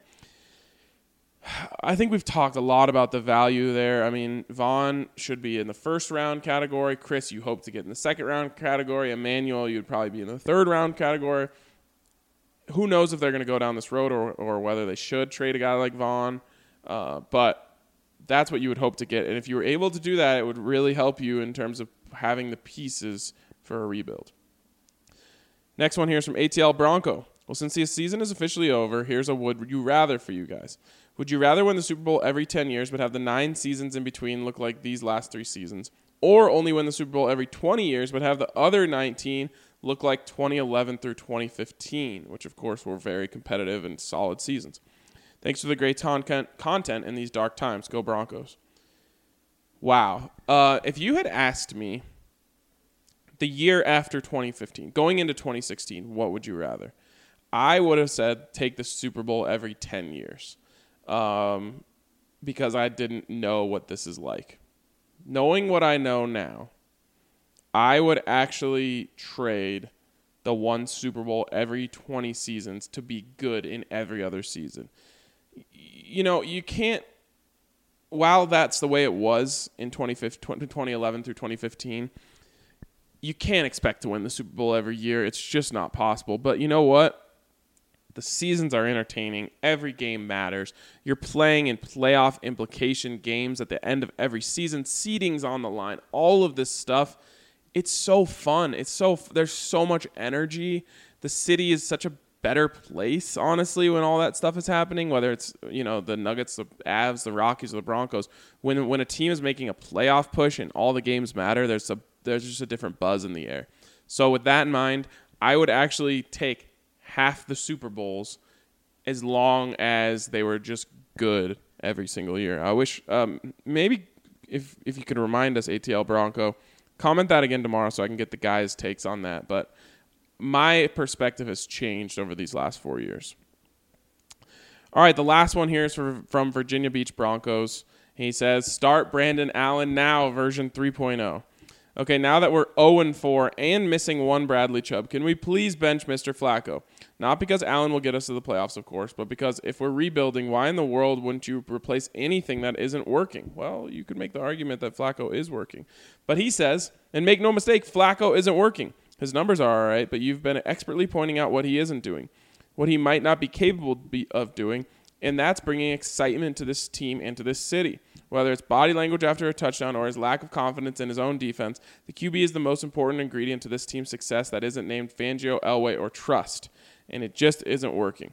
All of the comments you've made about Flacco isn't about his lack of skills, it's about his lack of passion and his heart. And everyone's counting down the weeks to Lock. Not because Lock's the answer, we just don't know, but because Joe is not the answer. We do know that. So why on God's green earth are we keeping him out on the field? A previous commenter stated that Flacco is the only thing keeping us from being on par with the likes of Miami and Washington, keeping us from being on par with with uh, the likes of Miami and Washington. Well, guess what? That's not a good thing anymore. We're no longer competing with Oakland and LA. We're competing for the number one overall pick. If nothing else, it will give the offense five weeks of working with an inexperienced quarterback who hasn't taken an NFL uh, snap in the NFL yet. A skill set that I'm sure is different than working with uh, behind the predictably experienced Joe Flacco until week nine. I can think of several reasons to bench him. I can't think of one to stick with him. Well, I can, and it it comes down to the fact that you still have all these veterans around. Um, if you just you know uh, start Brandon Allen now, a guy who most likely the veterans know is the third best quarterback on this team, you could cause real problems in the locker room. And, and I know we've already talked about guys requesting trades and stuff and whatnot, but there are people who are going to be here uh, from here on out. And Vic Fangio is likely one of those guys. You don't want the players to lose absolute trust in Vic Fangio because remember, like we said, Vic Fangio has to keep the guys up that that that he wants to win every week. And if you bench Joe Flacco, a guy who's won a Super Bowl, for Brandon Allen, a guy who hasn't taken a snap and and isn't a guy like Drew Lock, who you know your general manager called the future of the franchise you really risk uh, some massive problems and some and some serious uh, revolt in the locker room. So I I understand your point, Virginia Beach Broncos, where you're just saying like, just change it because what what's the point of not see if Brandon Allen can do something, see if he can bring some fire. I get that, but especially while they're still here, you don't want these veterans turning on Vic Fangio, you, it, things could get really, really ugly if you do that. All right, folks. Thanks for all the comments. I believe we had 50 today, so that's pretty impressive. Um, and before we leave, I want to tell you about Denver Rubber Company. You know, supporting local business is in our blood, and we're excited to tell you about Denver Rubber Company. DRC is the most reliable local partner for your long term projects. Since 1972, DRC has provided the highest quality of products from custom die cut gaskets, molded rubber, to custom contract manufacturing, and custom hoses. DRC offers innovative solutions to serve a diverse line of industries, including aerospace, pharmaceutical, construction, medical, military, electronics, and so much more. An ISO certified company that will work with you from design to final product that is both cost effective and will meet your requirements. If you're in need of custom design, material selection for your project, or have a deadline to make for a large order, do not hesitate to call Denver Rubber Company. 1 800 259 0010 or visit them at drcfirst.com backslash DNVR and tell them that we sent you. All right, guys, thanks again for all of your interaction and for chiming in. Thanks to Zac and Mace for hanging in here with me as long as they possibly could. And we will talk to you tomorrow on the DNVR Broncos podcast. I am the problem. You are the cure. But if this is progress, how can we be sure? Take my seat at the table, take my foot out the door. My taking advantage is taking its toll. I took you for granted till you couldn't take anymore.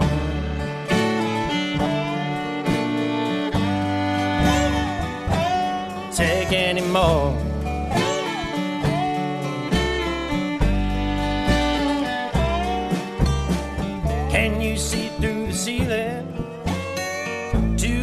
Another man's floor?